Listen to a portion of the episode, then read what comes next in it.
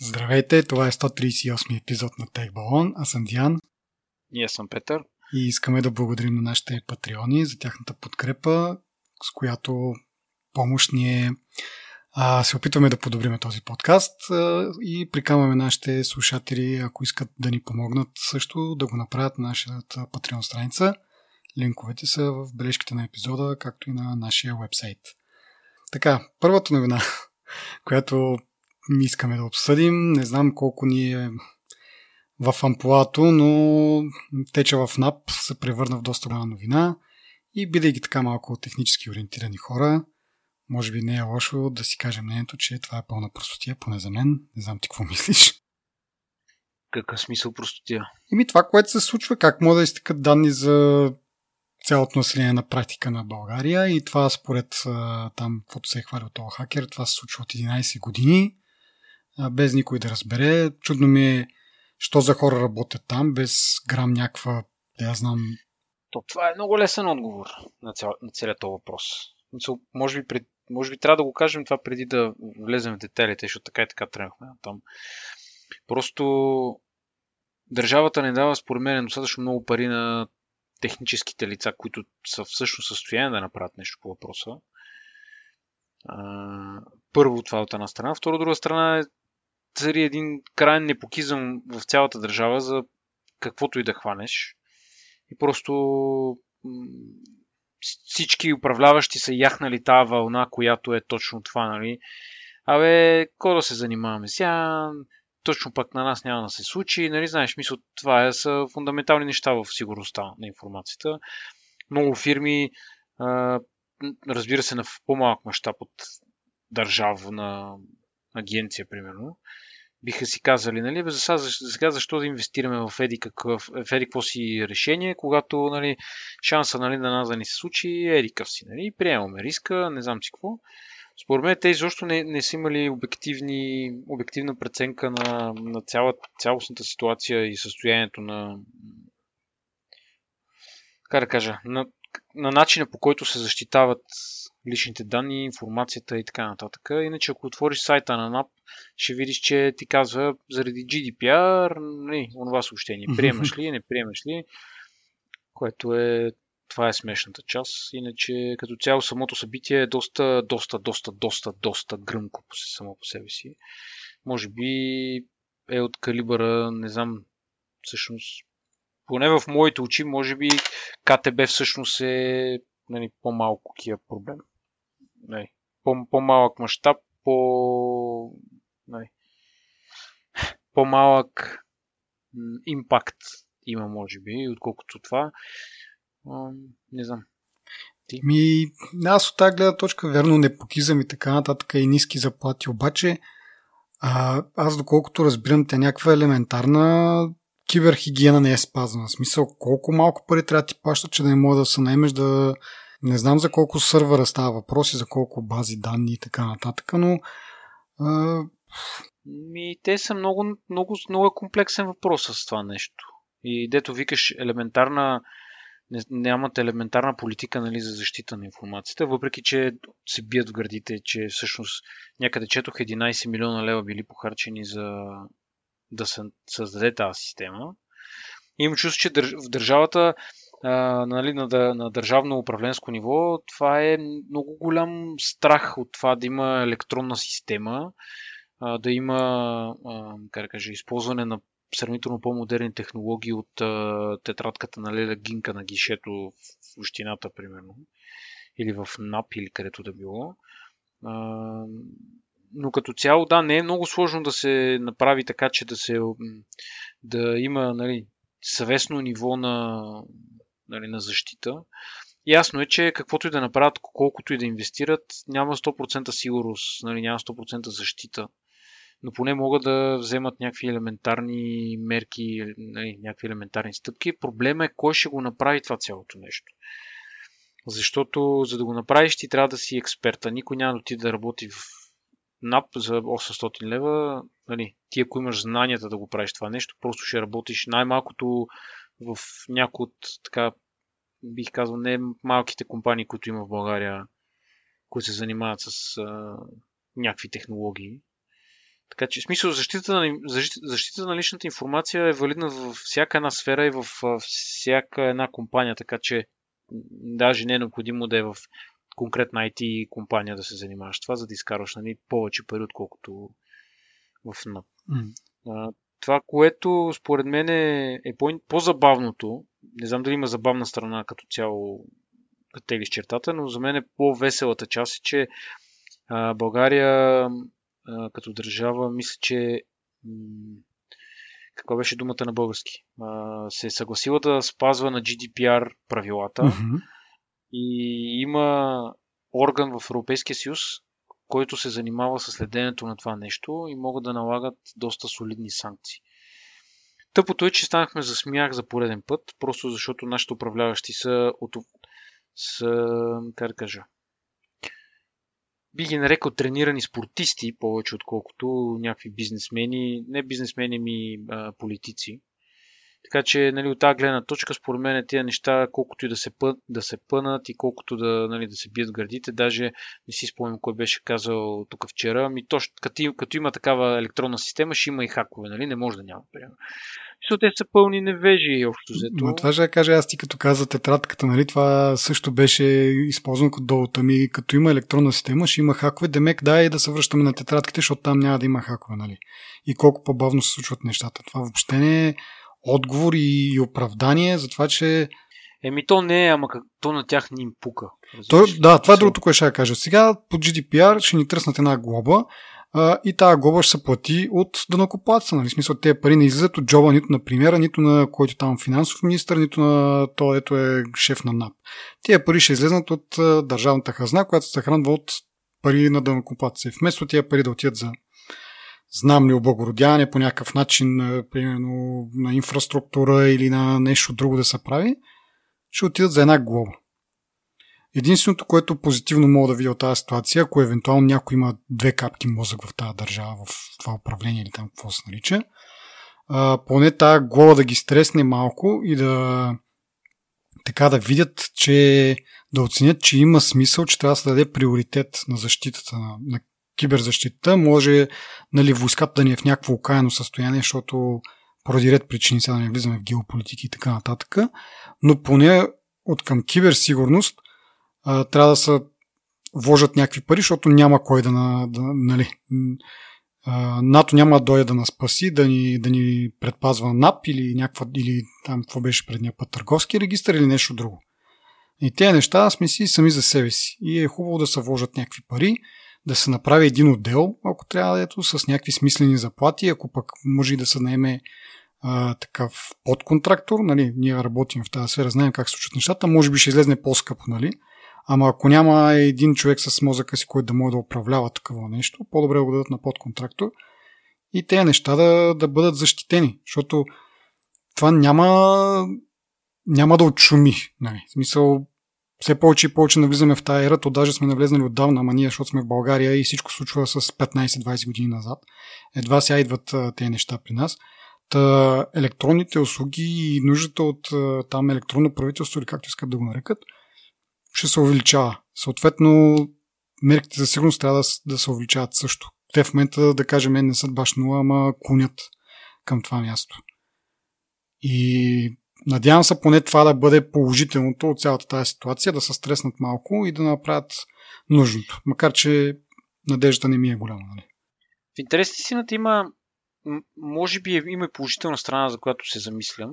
Всичко това, което казваш ти, би се случило в една идеална обстановка, с идеал, в една идеална държава, айде така да го кажа, в която нали, има някакво съвестно управление. Но плюса, значи аз четох една статия, че това го е направил руски хакер, който всъщност е изпратил до медите някаква част от нещата, които е успял да свали. Той е успял да свали а, колко беше, няколко десетки папки а, с някаква информация. Той е споделил с медиите, да речем, някаква, някаква част от тях. Сега въпроса, въпросът е другата част каква е, колко по ам, да кажа, по-чувствителна е като информация е.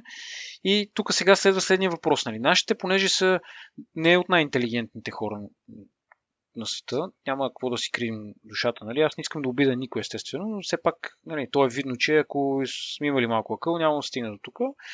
Но та идеята ми е следната, че понеже в тази държава всичко се омалъжава, общо взето като стане някакъв голям проблем, всичко се омалъжава, с времето то затихва, хората забравят и понеже хората в България са силни само в Twitter и в, по форумите, в Facebook, нали, общото социалните мрежи са силни. Там буйстват, там викат, там псуват, нали, там протестират още взето, нали, но никой няма топките да излезе нали, на площада и всъщност да иска това, което на него му се полага най-малкото някакво спокойствие. Нали, те затова си търпат. И понеже до сега винаги това са били начините, с които са решавани по-голямата част от проблемите, които сме срещали, дори КТБ толкова сериозен проблем, той просто си очумя, никой не задава въпроси, някакво дело там се движи, чистачката са, не знам си какво е смисъл. Нали, много удобни неща се случват, които всъщност нали, от, отстрани изглежда сякаш нали, да замажем очите и това са за много неща. Ремонти по улиците, ремонта на графа, примерно, то е пократителен, пак ще се замажат очи. Нали? Това, е една, това е една тенденция, която се случва. И плюса на това е на, на това външен човек, колкото и абсурдно да звучи за националната сигурност, външен човек да ти открадне тази информация и да каже, нали, Даже мисля, че си бях записал един цитат негов, дето беше казал нещо от сорта, нали, ами, понеже политиците просто се подиграват с хората, нали, време е нали, да спрат да го правят това нещо. А, възможно е този хакер да е българин, нали, съответно е анонимен е, който се представил, той се представил за руски граждани, женен за българка. Така че, а, нали, той човек е написал, виждал съм родителите на жена ми как живеят, нали, колко е зле държавата ви, така, така, така. Сега дали го е направил от, нали, не изглежда, той иска да продава тази информация на някой, нали, или да, да печели пари от нея. Идеята му е нали, да стимулира това, което ти казваш, нали, тези процеси, нали, които ти изреди. Но понеже го държи, тази информация държи от външен човек, нали, който не е в България, най-вероятно, който заплашва да качи всичко каквото е свалил в руски и български тракери. Да речем, българските тракери могат да бъдат контролирани, но руските тракери малко по-трудно. Държавата няма как, няма как да, да избягат от тази отговорност. В смисъл, те днеска бяха написали, че са арестували някакъв 20 годишен хакер, който бил с голям опит и с не знам си какво. Нали, това е пак опит според мен да се замаже цялото положение, което този път няма да бъде успешно. Каквото и те да направят, няма да бъде успешно. Просто защото имаш външен човек, който казва, ми не, те продължават да ви таковат, ето ви е цялата информация. Нали, и мен това не, че ми харесва, просто това е от части е задоволително усещането, нали, че в крайна сметка, когато имаш външен, външен източник нали, на, на проблема, нашите няма как да не се съобразят според мен с това нещо те няма какво да направят. Да, даже а, информацията, която е, я източиш, мисъл, ти можеш съвсем свободно да си я бразваш, съвсем спокойно да, се, нали, да намираш информация за, за твои приятели, роднини, колеги, за какво ли не. Може наистина някой да направи, а, Боян Юруков беше написал в неговия форум една статия по този въпрос, беше написал, всеки, нали, всеки едва ли не мога да направи анализ и всъщност да се види реалната финансова картинка на държавата, което всъщност е много хубаво нещо според мен, но нали, не по този начин, разбира се.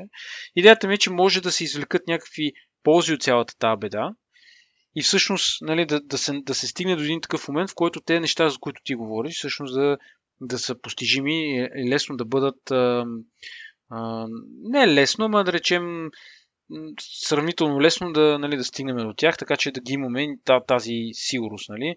Този случай може да наложи а, повече биометрични а, защити, може да наложи някакви други неща, нали, които евентуално биха да знам, били наложени в бъдеще. Но като цяло има, може и да има положителна страна цялото това нещо смешни сме в очите на света, това не е положителната страна, нали? Ние сме отново хората, които просто е така. На света ще мине и ще замине. Въпросът е ние какво правиме. Както кажеш ти, окей, външен човек, но този човек трябва да му се обърне внимание. Нали? Сещаш, че той може да си вика, ама никой, ако не му даде трибуна, никой няма да го чуе. Тоест пак могат, пак има възможност нещата да бъдат потулени и заглушени. Еми, няма как да, няма как да ги потулиш, защото има и западни медии, има нали, други, други начини да... Айде, ако кажеш, че той отива в една българска медия, говори обаче, че тази българска медия под, примерно, натиска на правителството или на някой друг. Нали? Винаги имаш къде да отидеш. Интернет е свободно нещо. Не живееме в а, Северна Корея, където нали, контрола на информацията е толкова затегнат. Всеки чете чужестранни сайтове, всеки се интересува от тия неща. Можеш да си намираш доста по-адекватна информация за световни събития, не преписани в български сайтове, нали? всъщност от оригиналния източник можеш да се абонираш за всеки вестник в света мога да четеш реално. Така че, според мен, тук няма да бъде толкова лесно да бъде потулено това нещо. Може да спре да се говори в нашите медии за това нещо, но пък от... аз искам да се върна на това, че а, в обществото ни, ако ние нямаме нали, силна воля, ние ще, те ще продължават така по същия начин да ни порът. И, нали, това не е свързано само с тия данни. Но въпросът е кога ще му писне на, на човека, нали? Защото е сега съм взели да. Много важно, че ти ще ми разбереш моята заплата или Гошо или Петкан или така нататък. Нали? Мен това никак не ме притеснява. Нали? Чисто технически няма да има кой знае какъв импакт за хората. Но самия факт, че България нали, е част от а, пределите на GDPR, айде по-грубо казано, нали, самия факт, че ние сме се съгласили да, нали, да, да се съобразяваме с GDPR и то е Европейски съюз, то е нали, закон на Европейския съюз и като граждани на Европейския съюз и така нататък, нали, то си следват нещата едно след друго. Просто ние подлежиме нали, на голяма глоба, която аз искрено се надявам да бъде значителна, да има а, значителен натиск от Европейския съюз по този повод. И искрено се надявам, нали, това да доведе до някаква промяна, която всъщност има някакъв смисъл. Трябва някой да понесе политическа отговорност, трябва да има уволнения, трябва да има оставки, трябва да има наведени глави. Те не го правят това. Независимо какъв е скандала, те винаги са с горе дигната глава. Те нямат самосъзнанието, че са сбъркали или че нещо не е наред и така нататък. Което е всъщност дразнещото нали, в цялото нещо. Защото всеки бърка. Така че, пак казвам, по-голямата си част това е голям проблем за нас обаче, според мен, може да изкараме някакви, някакви плюсове, нали, в смисъл за, за, за хората като цяло. А, предполагам, някоя част от хората, които ни слушат в момента, няма да са съгласни с мене, но може би това е нещото, което трябва да се случи, може би това е... За да е хубаво, някой трябва да го оцени какво точно се е случило и колко е сериозен проблема и да предприеме някакви мерки. Защото, както казах, аз нямам вяра в това, че ти казваш оставки, трябва да са... Те дори да създадат тези оставки, отгоре на върха си остават едни и същи хора и те продължават да командват парада и от тях нали, сещаш приказката рибата съвмирства от към главата. Значи ти на върха, като нямаш някаква воля и като нямаш, не знам какво да го нарека, надолу всеки си пита ушите какво се случва и нищо не прави. Точно това имах предвид, че те отгоре нямат воля, обаче те, над тях има някакви други хора, които на тях им дават субсидии, дават им пари, дават им в смисъл, нали, като отидат по срещи в чужбина, има някакво уважение, което те искат да имат хората към тях, защото според мен би трябвало да се чувстваш много тъпо. Или трябва да си много дебелокош, или трябва да се чувстваш много тъпо от това, че хората те гледат, нали. Ми не знам, до момента не показват, че имат някаква кой знае каква съвест, че дори да им кажат дори да, ги, дори да ги критикуват, дали ще се засегнат. Много политически обаче стана. Аз искам малко да върна на, на друга посока. Еми, то няма как да не е политически. Мисъл, въпросът е изцяло е политически този проблем. Тук не говориме, че някой е пропуснал нещо. Да обърна на това, че и самите медии също са проблемни, защото ако бяха едни смислени медии, въобще нямаше да публикуват. Тоест, щяха да го разгласят това, че се е случило, но нямаше да публикуват линкове към файла и всеки да има достъп до тях. Това според мен беше пълна глупост. А, има и си експерти, нали? Ако нямаш, то не ти трябва кой знае какъв експерт де, но провери там някакви имена, кажи така и така, има изтекла информация, ние сме го проверили с нашите хора, че, това, че информацията е достоверна, но защо е нужно да публикуваш тези линкове и по този начин реално може би нямаше да има чак такъв ефект, нали? Никой нямаше толкова много да се разсърди, нямаше да има мрънкане по интернет, там коментари, твитър и така нататък. Но пък от друга страна, поне според мен те трябва да имат някаква отговорност да предпазват обществото само да не си навреди. Тоест, имайте ги тези линкове, кажете, окей, информацията е проверена, това нещо се е случило. Не е нужно Петю и Гошо да проверяват сами за себе си дали наистина е вярно това и дали са им верни там а, заплатите. Нали, примерно, казвам. Това е супер безотговорно от моя гледна точка и затова нямам вяра, че и като стане нещо след време, защото ти казваш има една трета, пета медия, всичките са в джоба от българските. Чужестранните могат да си пеят колкото си искат. Тук, ако никой не ги отрази, аз и ти ще разберем, ще помрънкаме в Твитър, ама дед викаш Леля Гинка и така нататък хората, дето получават информацията от телевизора, нищо няма да научат от това и от вестниците. И ще стане КТБ-2, дето 4 милиарда са изчезнали и, и ги взимат от, от нашите джобове и всеки си седи вкъщи и си дяпа Big Brother. И така. А, още един пример само да дам. Как, нали, ти както казваш, ще им направят забележка, ще ги губят това, онова. Една от новините ни за днес е, че Фейсбук ги губят 5 милиарда долара и акциите в същото време се вдигат. За такива простоти може да си и примери може да говорим, нали? Как нещо лошо се случва и в същото време няма реално погледнато никакви последствия. Еми да, ама кой беше казал, ако а, глобата беше 50 милиарда, Ама аз не... Добре, хубаво и 50 милиарда е. Не знам дали... То проблема е, че е малка глобата и то по никакъв начин Ама не ги как е малка глобата? Никак... Това са... Значи те имат печалба за цялата година 20 милиарда. Една четвърт от тях им се взима като глоба. Това за мен не са малко пари. Мисъл, дори ти сега представи сега една четвърт от заплата ти вземат годишната. Ми, според мен те ги правят тия пари за в смисъл 22 милиона им е чистата 22 печалба милиарда. година. Да, милиарда им е, им е чистата печалба. това казвам, че една четвърт Ама... от печалбата им това... отива за, за глоба и в същото време а, на никой не има пука. Продължава, нали, от финансовите пазари имам предвид, но това говори, че те са уверени, че това няма да навреди на, Google, на Facebook. Те ще продължат да си имат потребителите, ще продължат да им копат данните и ще продължат да им продават ще продължат да си продават рекламите и ще са печеливша компания. Въпреки тоталния им дизрегард нали, към опазване на лични данни и така нататък. Еми, те си правят достатъчно много пари, за да не им пукат тези 5 милиарда. Точно това искам да кажа, че то, ако, им, ако беше голям удара за тях, нямаше да им растат акциите нагоре, нямаше и да продължават да го правят това нещо.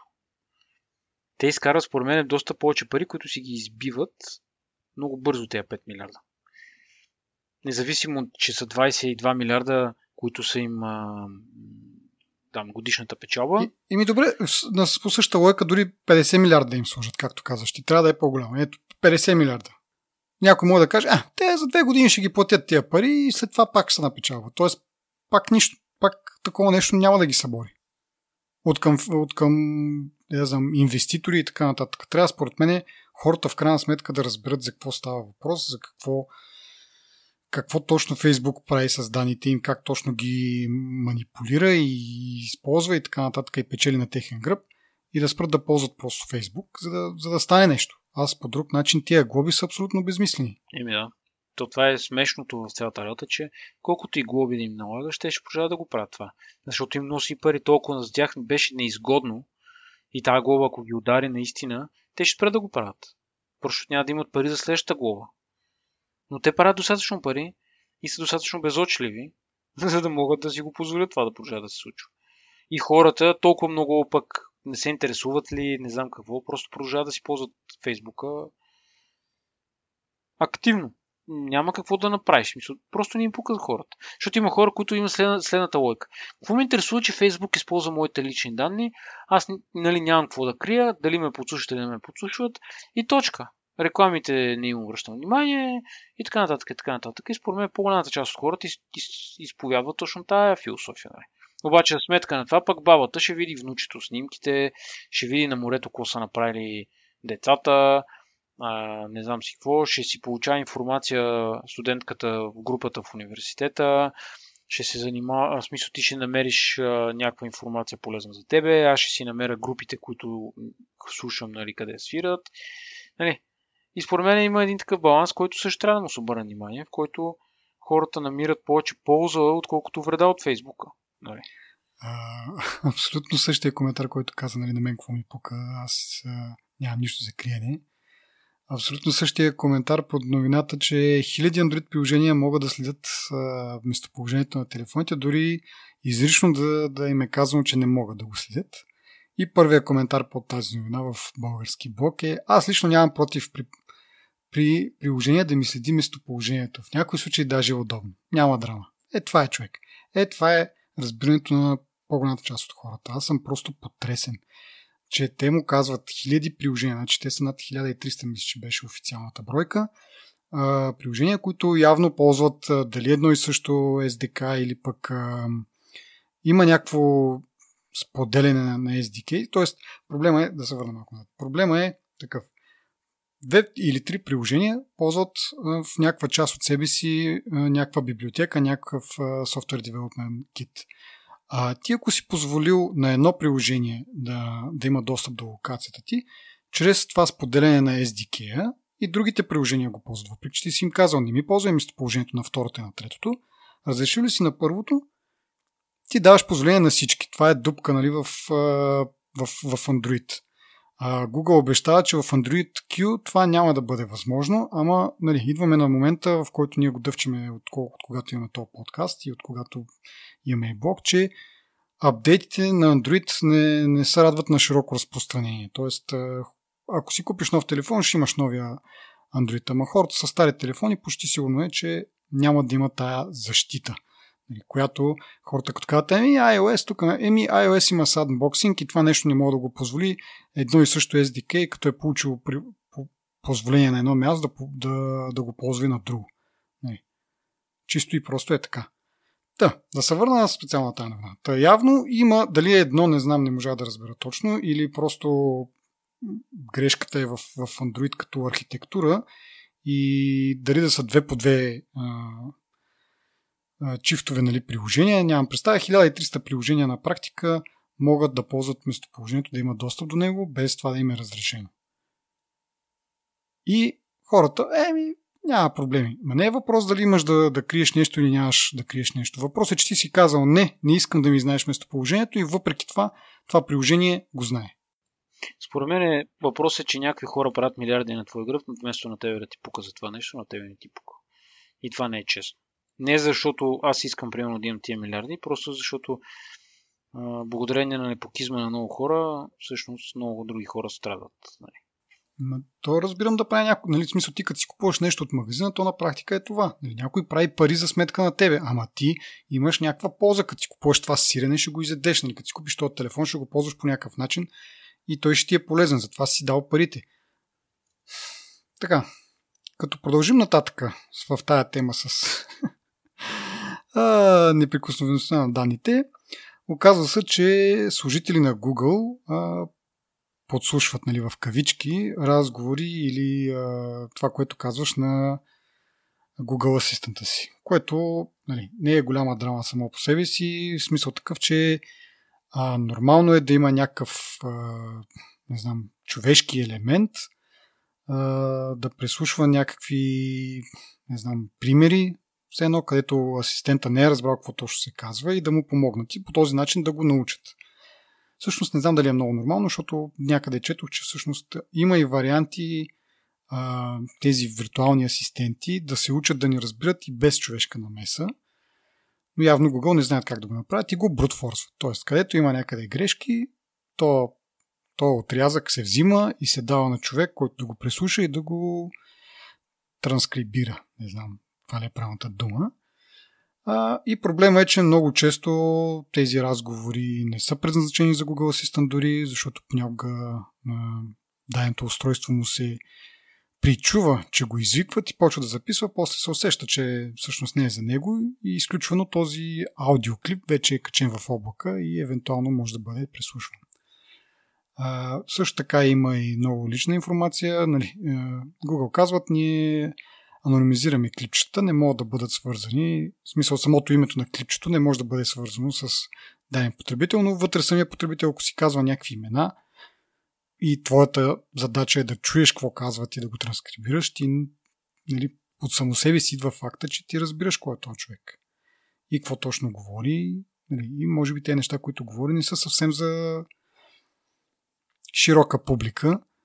И пак идваме на това, че на твой гръб, най-малкото, най-малкото зло тук, че на твой гръб някакви други хора се забавляват. В смисъл, слушат ти глупости, каквито говориш и дори имаше една новина преди време за Амазон, че а, имал, нали, в смисъл, пак подобен, на подобен принцип, служители слушат какво се говори и го транскрибират, за да подобрят услугата, но в същото време а, имат, измислили си някакъв механизъм за споделяне на смешни клипчета. Тоест, някой е казал някаква глупост, нещо смешно и те почват да си го споделят и да се хихикат. Което аз не съм стендъп комедиан, нали, да забавлявам хората, аз искам да ползвам този продукт, съм си платил за него. Никъде, предполагам, не пише в условията, че мога да бъде използвано с цел комедия или нещо друго. Та това е основният проблем, поне според мен. Не знам, според мен един и същия проблема за всички, даже и за NAP, от тръгнеш от NAP, през Facebook и до апликейшените, един и същия. Просто хората, айде NAP може би не толкова, но за Facebook и за апликейшените, това, което казах, нали, аз стоя за това мнение, просто хората не се интересуват. Валюто за тях е по-голямо от това да го ползват, отколкото да не го ползват. Окей, okay, добре. Преминаваме малко на по-различна тема. Така. BTK е подала жалба срещу Apple в Комисията за защита на конкуренцията. Причината за това е, че Apple се възползва от а, така, властовото си положение на пазара с телефони с iOS, нали, като единствения доставчик на такива. А, и сега не е много ясно за каква е точно жалбата и какъв е точно иска, но може да предположим, тъй като знаем, че Apple, за да си партнира с някой оператор, обикновено поставя много строги условия а, за бройката продадени телефони, най-общо казвам. Тоест, Apple няма да работи с а, даден оператор, ако този оператор не обещае и не, т.е. не изключи договор с Apple за м- това, че гарантира определена бройка телефони да бъдат продадени. И явно БТК не може да си изпълни този ангажимент. А, възможно е да има и някакви такива условности в договорите, които Apple може да, да натяга още повече а, изискванията.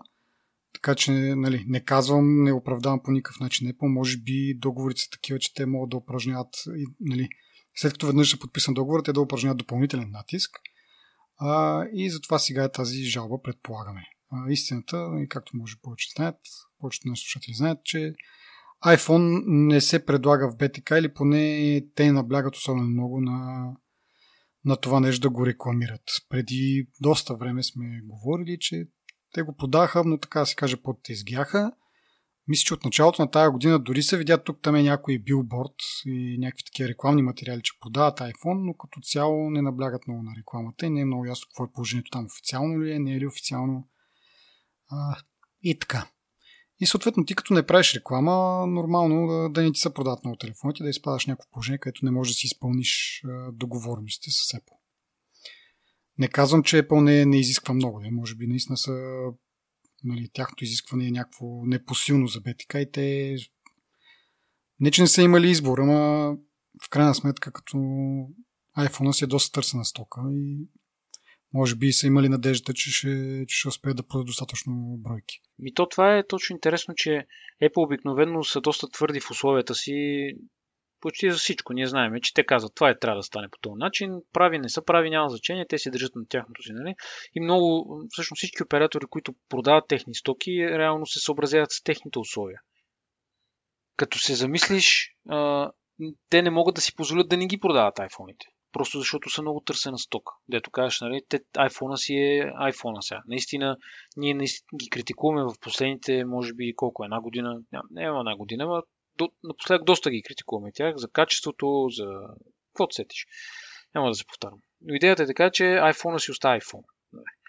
И още на времето, когато iPhone имаше значително превъзходство пред конкуренцията, тогава нали, изпяха пред магазини и, не знам си какво, нямаха търпение, тръпка България, когато я преместиха в първата вълна, беше някакво супер готино усещане, защото винаги са били последната вълна. И винаги си кажеш България и Южна Африка, примерно, са в една категория.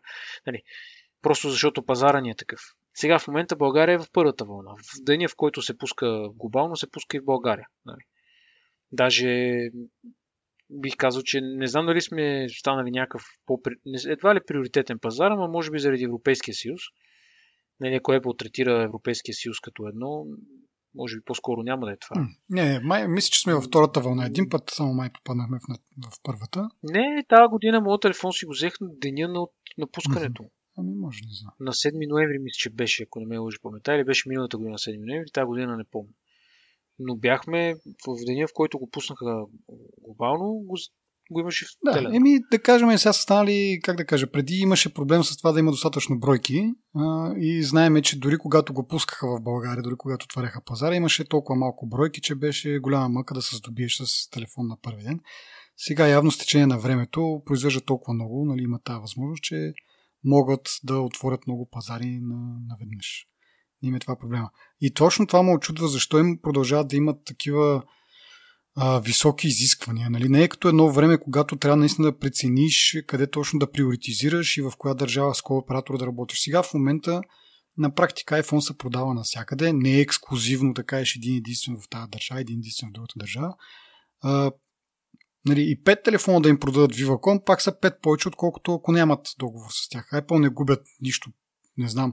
Сигурно имат съвсем малко като труд да, в софтуера нали, да, да добавят този оператор като такъв, с който работят. Макар, че на практика той iPhone ще си работи. Аз съм го ползвал с Viva.com карта. Без проблем. Сега някои от по-фенси услугите вече, които навлязаха с 4G като Voice over LTE и така нататък, може и да не работят като на тия сертифициран оператора. Но на практика много малко усилия се изисква от, от Apple да променят нещо в софтуера – пък да ги шипнат, да ги доставят тия, дали ще ги доставят на Теленор или на, на A1 или пък на Viva.com, предполагам им е се тая. Мисля такъв, че а, сам, самият труд, който трябва да положат Apple, не е чак толкова по-голям, а на практика, както казах, 5, 10, 20, 100 телефона да им се продадат повече. Сега за 100 телефона може да не им излезе сметката, нали, с всичките хора, които ще бъдат инволнати в цялата тази история, ама нали, няма да са 100 телефона, то е ясно. Така че не виждам защо трябва да продължават да имат такива високи изисквания и нали, да, да са толкова избирателни спрямо операторите. Кой... Аз също не намирам лойка в това. Наистина, ето кажеш, два телефона да продадат, пет телефона да им продадат, те са им продали пет телефона, наистина. Може би имат някакъв. Може би имат някакъв чек, който проверява а, някакъв, не знам, някаква обща оценка на компанията или не знам Apple защо. Те по принцип, ние с вас сме го казвали многократно, те са си дръвници по принцип като цяло. И не, това е истина. Мисля, те се заяжат за всякаквата потия, която, нали, просто защото а, са Apple. Да. Даже аз преди бях чел, айде това може би не, няма да падне точно тази категория, но преди бях чел какви са им изискванията, официалните изисквания на сайта, за да им станеш реселър. Както бяха iStyle, примерно локацията на магазина трябва да е еди къде си. Магазина трябва да е еди какъв си. Трябва да има вътре еди какви си цветове. Еди как си да изглежда. Еди какви си хора да работят вътре. Еди какво.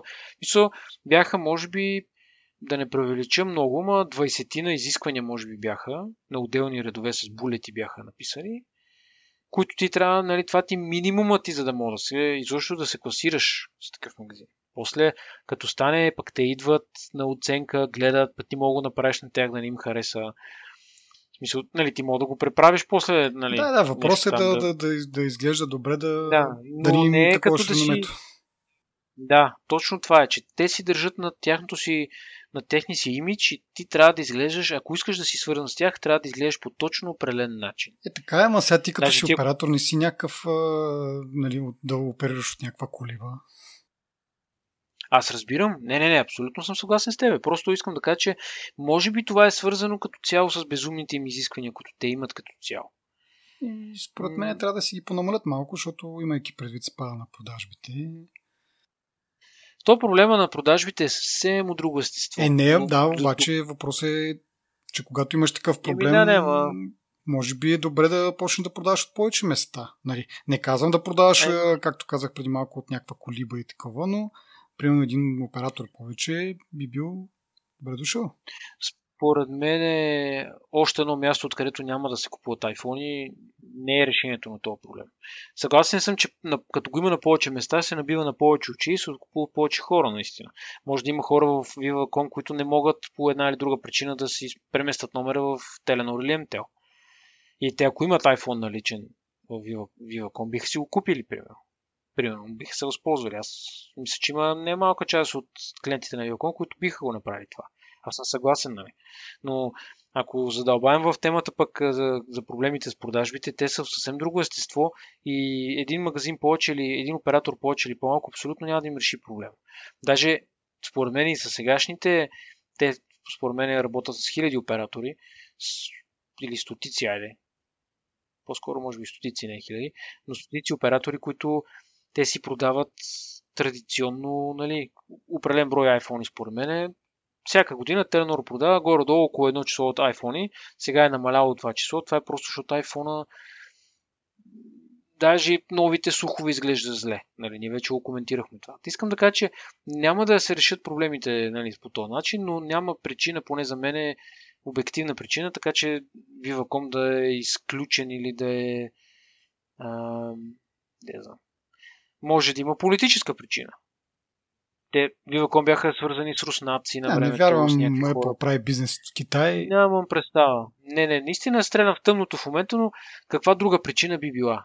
По Еми, магазините просто... ли са зле направени? Не, според мен изискванията са от едно време и просто никой не е оценил новата обстановка и те си карат по, по-старому с тези изисквания и това е общото. В смисъл, аз друго, друго не виждам. Тук мога да заговорим и за това, за тези Теленор, отдавна са готови с това да предоставят Voice over LTE като услуга за iPhone-ите. Но не го правят, защото чакат от, от Apple там да, да цъкне един софтуерен свич, така да се каже, да си обнови операционната система и това нещо да бъде поддържано. Тоест, от страна на, на Telenor всичко е окей. Okay. В самия телефон го поддържа това като функционалност, просто Apple трябва да кажат, а, ето Telenor вече е сертифициран, нали? Те си пратили всичко, което трябва, колкото аз разбрах а, всичко е окей, okay, просто чака някой нещо да натисне едно копче на практика. А, и така. Друго, друго не мога да кажа. Да, продължиме пак по българска вълна и пак с Apple свързана. Apple Watch 4 вече официално се продава от Telenor. А в iStyle може да се купи не само 4, а и трета серия. Не е така? Да, има трета серия в, в iStyle. Значи вече до момента Apple Watch не се продаваше официално в България, вече се продава, но само версията, която е с а, Wi-Fi, т.е. тази, която е с възможности за разговори, такива не индивидуални, ами независими от телефона и така нататък, с SIM карта. Не са възможни, защото в часовниците имаме eSIM, която не се поддържа от тукашните оператори. Още една питанка от моя страна. Защо до момента не са продават? Верно, нали, като нямаш сим карта, нали, ти не мога да продадеш план с този часовник. И съответно операторите нямат много мотивация да ги продават тези часовници, защото да, ще приберат някаква печалба, може би, но няк... той ще е някакъв много малък процент. Всичко ще отиде при Apple. И за тях не си струва, но примерно магазини като iStyle, които това им е бизнес модела на практика, да, препо... да продават Apple устройства с някакъв процент там за тях да остава. Не мога да разбера до сега защо. Може би пак някакво такова изискване за бройки. В момента е назрял момента, в който България явно има достатъчно хора, които искат да си го купят. И iStyle са направили тая крачка, нали? изключили са този договор, обещали са необходимите бройки, за да получат те получа. Не мога да разбера каква би могла да бъде друга причината за колко години по-късно да почне да се продава Apple Watch официално. И както казахме, доста странна политика имат като цяло. Но... Не знам. Страни с Apple. Apple Watch в България е добра новина. Въпреки, че хората, които искат Apple Watch, си бяха купили Apple Watch от други места. Да, сега за, за другите, които, примерно, липса на гаранция или нещо, те била плащата. Пак и друго е, като го видиш тук на, на витрините и така нататък, може би повече хора ще се навият. Да. да. И говорейки с Apple Watch, имаме друга новина, свързана с това, че Apple е изключил възможността, функцията за, за walkie-talkie през Apple Watch, защото им са намерили някаква дупка в сигурността, която е позволявала да се подслушват разговори. Нещо подобно, между другото, коментирахме преди няколко епизода, когато това ставаше с FaceTime, когато нали, може да се обадиш на някой и какво беше там, добавяш го като допълнителен човек да. в, в конферентен разговор и той дори без да е натиснал зелената слушалка, ти можеш да, да, дори да наблюдаваш какво прави. А, да предполагам, че е някакъв подобен бък. Разликата тук обаче е, че медиите не избухнаха първо с него и после е по да, да оправя нещата в случая или някой им е така им е докладвал това лично, т.е. неофициално, неофициал, не публично, а, така по, по private канали, или те сами си го открили този бък и вече са приложили, или т.е. то не е поправка това, все още не са го оправили, но временно са изключили тази функция, докато реално оправят проблема. Така че може би това да го считам за някакъв напредък, че ако някой им го е докладвал, не са се отнесли към него пренебрежително, както беше предния път и са го взели при сърце, или пък те самите са си почнали да си тестват малко по-така странни случаи, в които може да се случи нещо подобно. Не знам дали ще разберем някога. Добре, следващата новина свързана с HBO, които ще имат нова услуга, наречена HBO Max, която нали, интересът от гледна точка на това какво ще се случи с другите и предишни две услуги, HBO Now и HBO Go. доколкото разбираме, поне за щатите това тук в при нас е малко по-различно, но ще стигнем до там. Та HBO Max ще бъде нова услуга от HBO и техните там корпоративни а, шефове от AT&T и Warner Media. Този HBO Max ще включва всичко, което до момента сме свикнали да виждаме в HBO Go и Now и това, което е по телевизията също като HBO съдържание. И отгоре на това ще добави оригинално съдържание, създадено специално за услугата, както и а, съдържание от други канали, които са притежения на Warner Media. И това обещава да бъде разликата. Тук за България не е много ясно какво ще случи. Дали HBO Max ще дойде, а, дали ще се запазят нещата както са до момента. Поне на мен така ми прилича, че за момента нали, а, няма да имаме достъп, когато си абонат на HBO Go, да кажем, защото HBO Now нямаме. Когато си абонат на HBO Go, а, ще си имаш достъп до същите неща, няма да имаш достъп до новото оригинално съдържание, няма да имаш достъп до тези други канали, които до сега не сме имали. Въпросът е друг, че тукашното HBO има малко по различно съдържание от американското HBO. Така че нищо чудно това нещо, което е предназначено за HBO Max, по някакъв начин да стигне до нашото HBO Go. Ние, аз съм дал един пример с а, този документалния филм за доктор Дрей и Джимми Ювайн. Той по принцип е продукция на HBO, но в България е достъпен през услугата на Netflix. Също така някои други неща, които принципно не би трябвало да имаме достъп и в HBO, примерно в американското HBO ги няма, ние тук ги имаме като достъп през HBO Go. Така че нали, лицензионните права, не веднъж сме казали, са малко като свински черва, не знаеш кое какво, защо.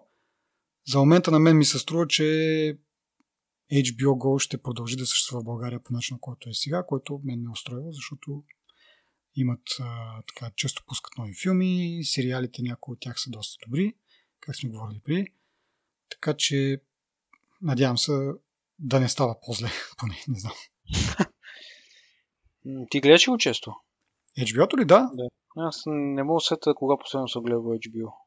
А, бях гледал три епизода на Game of Thrones. Първите три, нали? Още не си продължи по Първите три. Още не съм продължил. Айде, преодолей го най-накрая. Не бе, аз съм забрал да го гледам. Просто гледах някакви други глупости. Плюс това гледам някакви неща, които мога да заспа на тях и да не ме яд, че съм заспал на тях. Даже аз сериали, имам един сериал Dark, който бях започнал и като просто него ме е страх да го започна да го гледам, защото като се прибира уморен и докато и като си легна и съм заспал и после ме яд, че не съм го изгледал като хората, пък нали. Но това са си мои психологически проблеми. не е проблем да, на, на съдържанието. Да, ами аз HBO общото го ползвам да гледам филми. Тоест, нови филми, които, които излизат на услугата. Защото да. не ми се отдава чест да ходя на кино. а пък съм спрял пиратстването, така че HBO-то ми е източника на, на филми, защото в Netflix нови филми много, много рядко.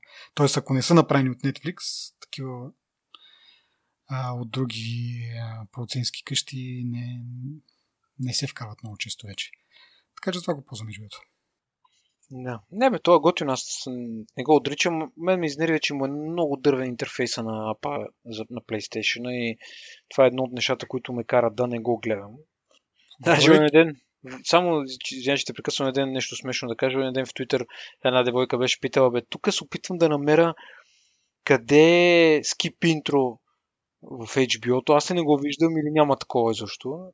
Са, хората са свикнали на Netflix и на някакви там така да кажа. Те не са газарийки, ама някакви удобства, нали? Не, готино е това. Ще да кажа точно за Netflix, че в последно време, последно, последно от няколко месеца ми прави впечатление, че доста бавно стартира на Apple TV-то и ще фана някой ден да го засека колко е точно да им се оплача в Netflix. И те, в Twitter. да се зарадват. Еми, доста странно, защото сега да кажеш не е кой знае някакво толкова дърто устройство. Ай, разбирам телевизора, като го пусна там, нормално да отнеме едно време, защото е телевизор е на колко години вече, ама mm. Apple TV-то, сега като го пусна на, на, на iPhone, доста по-бързо зарежда.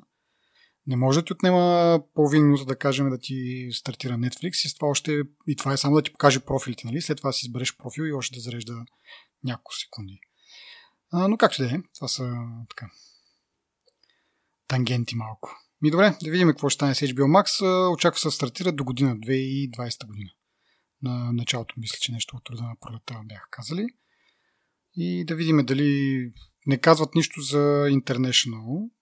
Всичко е в, в щатите за сега. Да видим дали ще дойде въобще в България. Ако не дойде, пък дали ще промени по някакъв начин това, какво случва в нашото си, нашото си HBO. А, и така. И следващата новина.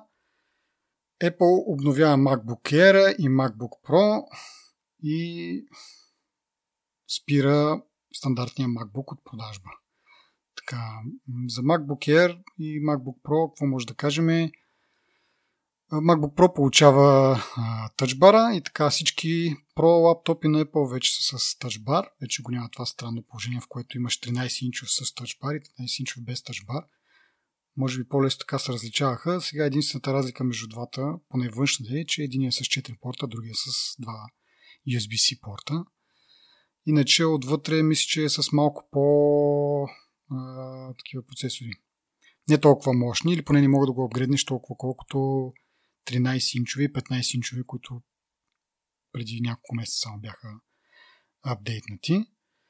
Но най-малкото отговаря на въпроса, то MacBook Pro ще го бъде ли, няма ли да го бъде, че беше малко така, може би година или две, пренебрегван с апдейти. MacBook Air от друга страна пък беше апдейтнат преди, да знам, ноември месец. А, беше апдейтнат до изцяло нов дизайн и ретина дисплей и така нататък. Така нататък. Сега подобренията са доста козметични. Tone дисплей и мисля, че е по-нова генерация процесори, но нали, пак от същата серия, Y серията, които са така маломощни, не може да се очаква кой знае каква производителност от тях а и цената пада, което също е добра новина.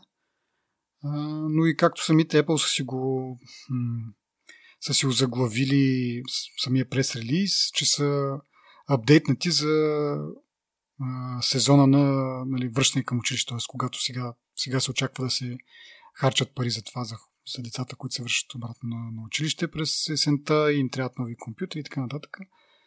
Та, така и на мен ми се струва, че главно това е таргет групата на хората, които сега търсят за, за деца, за училище или пък за университет а, нов компютър. И не е нищо, кой знае колко драстично. А, ти тези лаптопи имаш ли някакво мнение? Не, ама като, всеки път като прочита Back to School и се сещам за белия MacBook, дето беше пластмасовия беше 999 долара и беше много голям хит. И това ми беше първия, първия лаптоп, който исках да си купя. Аз после си купих Pro Това беше 2008 година. Ами добре, аз така да подпитах, защото пък имам а, какво да кажа за премахването на MacBook, като въобще като компютър в нали, като серия, която те продават.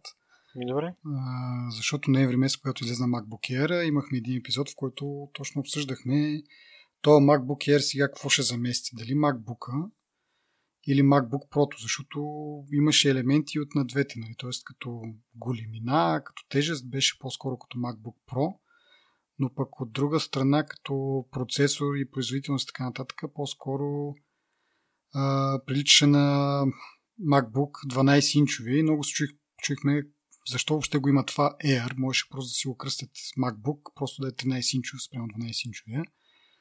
А, и тогава сме да твърдя, че от тогава имахме така прозрението, че също този MacBook Air не се сравнува толкова много с MacBook Pro, защото е с а, много по-мощен процесор.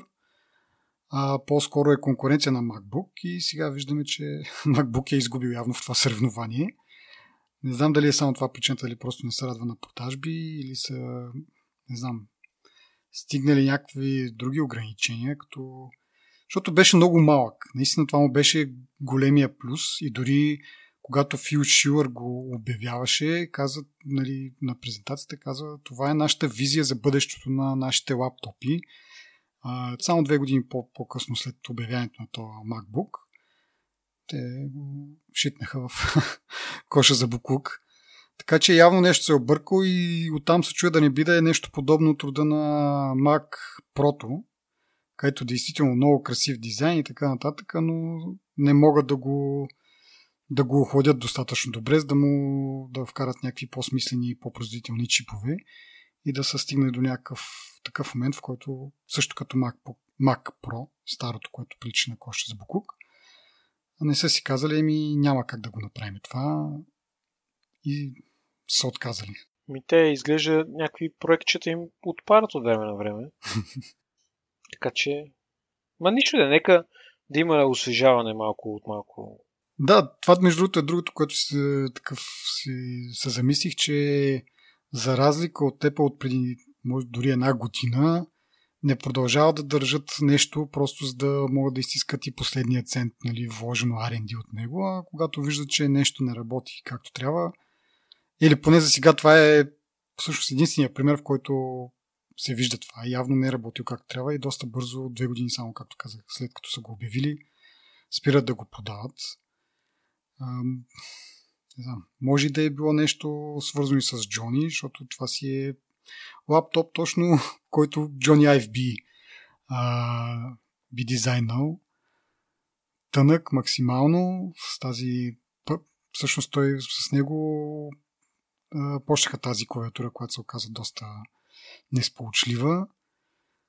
А, така че, да. И съществуват някакви не точно теории на конспирацията ден, но а, че евентуално този MacBook по принцип е идеален а, кандидат за следващия MacBook, който ще бъде с, с ARM процесор.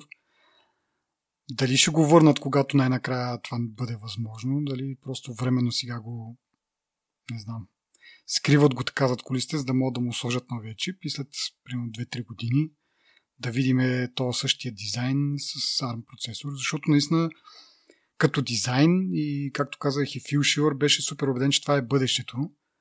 И не знам сега това ли ще бъде или по-скоро ще наблягат на iPad Pro като такъв а, хиперпортативен компютър, нали, който може да вършиш а, да правиш малко по-сложни неща, които обикновено са запазени за лаптоп или по-скоро за десктоп OS-ите. Много е интересно да видя на къде ще развият iPad OS и всъщност, дето казваш, дали няма заради него даже да отпаднат и още модели. Ами, просто не знам за още модели дали биха отпаднали, защото Прото си е Pro, то си има определен таргет група, Air е за за хора, които искат да спестят, нали, не им е нужно чак толкова позитивна машина и нали, съответно искат да спестят 200, 300, 400 долара.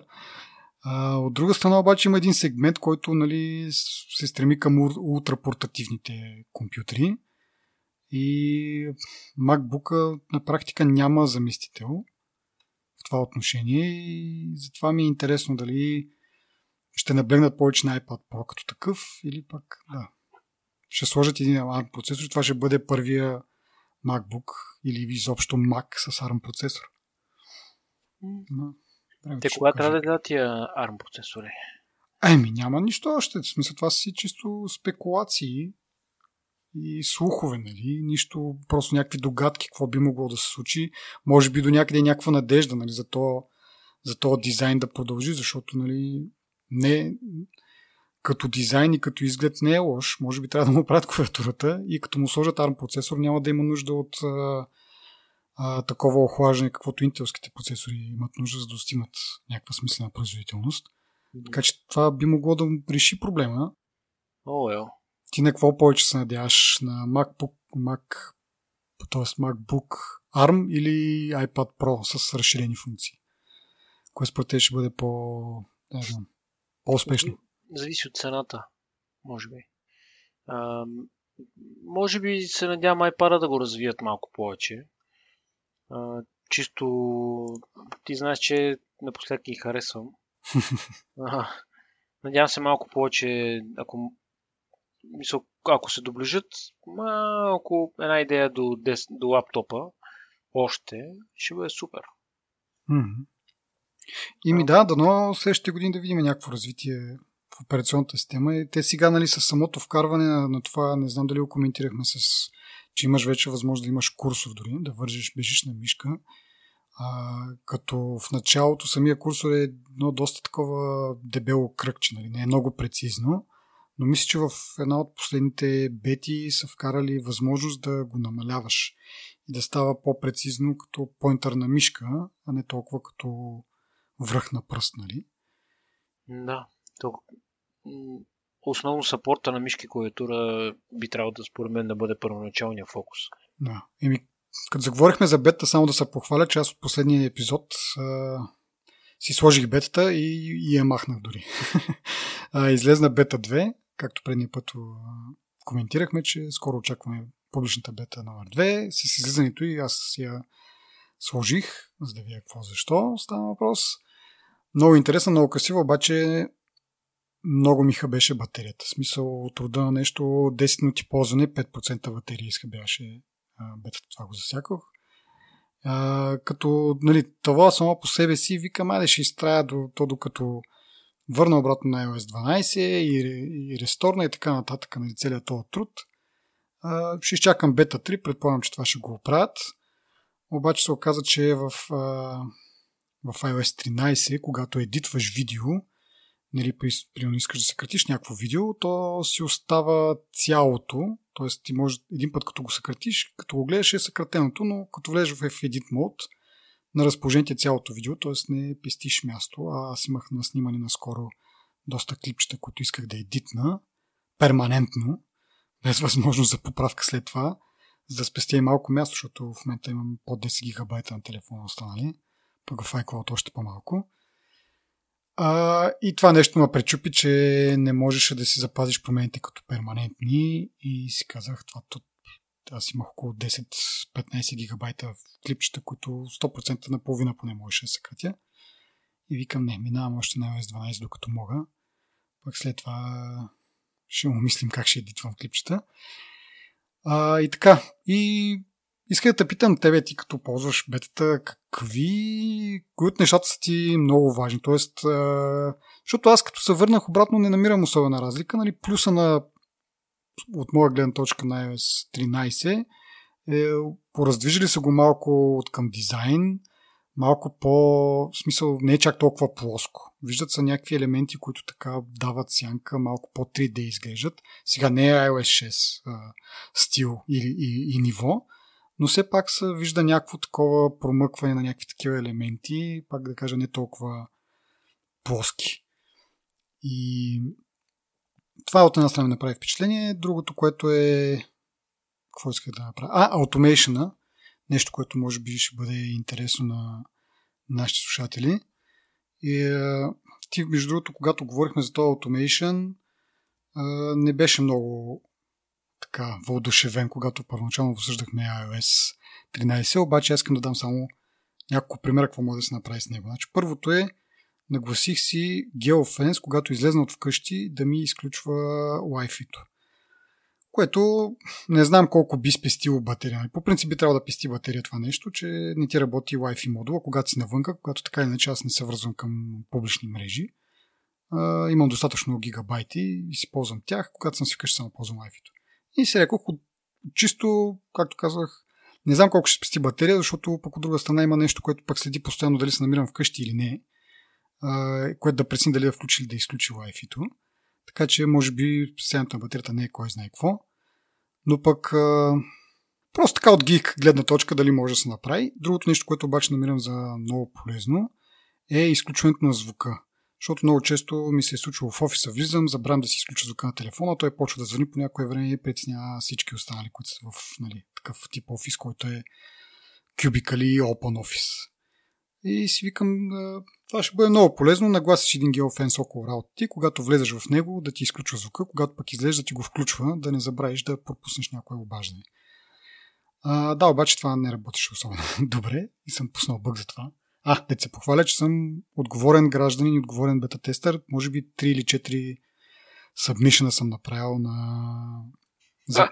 поправки Браво. и такива неща. да. Браво. А, та, идеята ми беше, че обзето това намирам горе-долу за различно и за полезно в iOS 13 и връщайки се на iOS 12 не ми липсва чак толкова много. А от твоя гледна точка а, какво са плюсовете iOS 13 и един вид толкова, не толкова важно, но не мога да намеря точно дума да е. Но... Защо съм на iOS 13 като е бета, а не съм на iOS 12 като е стабилна? Това да. е ли питаш? Да, това е общо казано. Ми...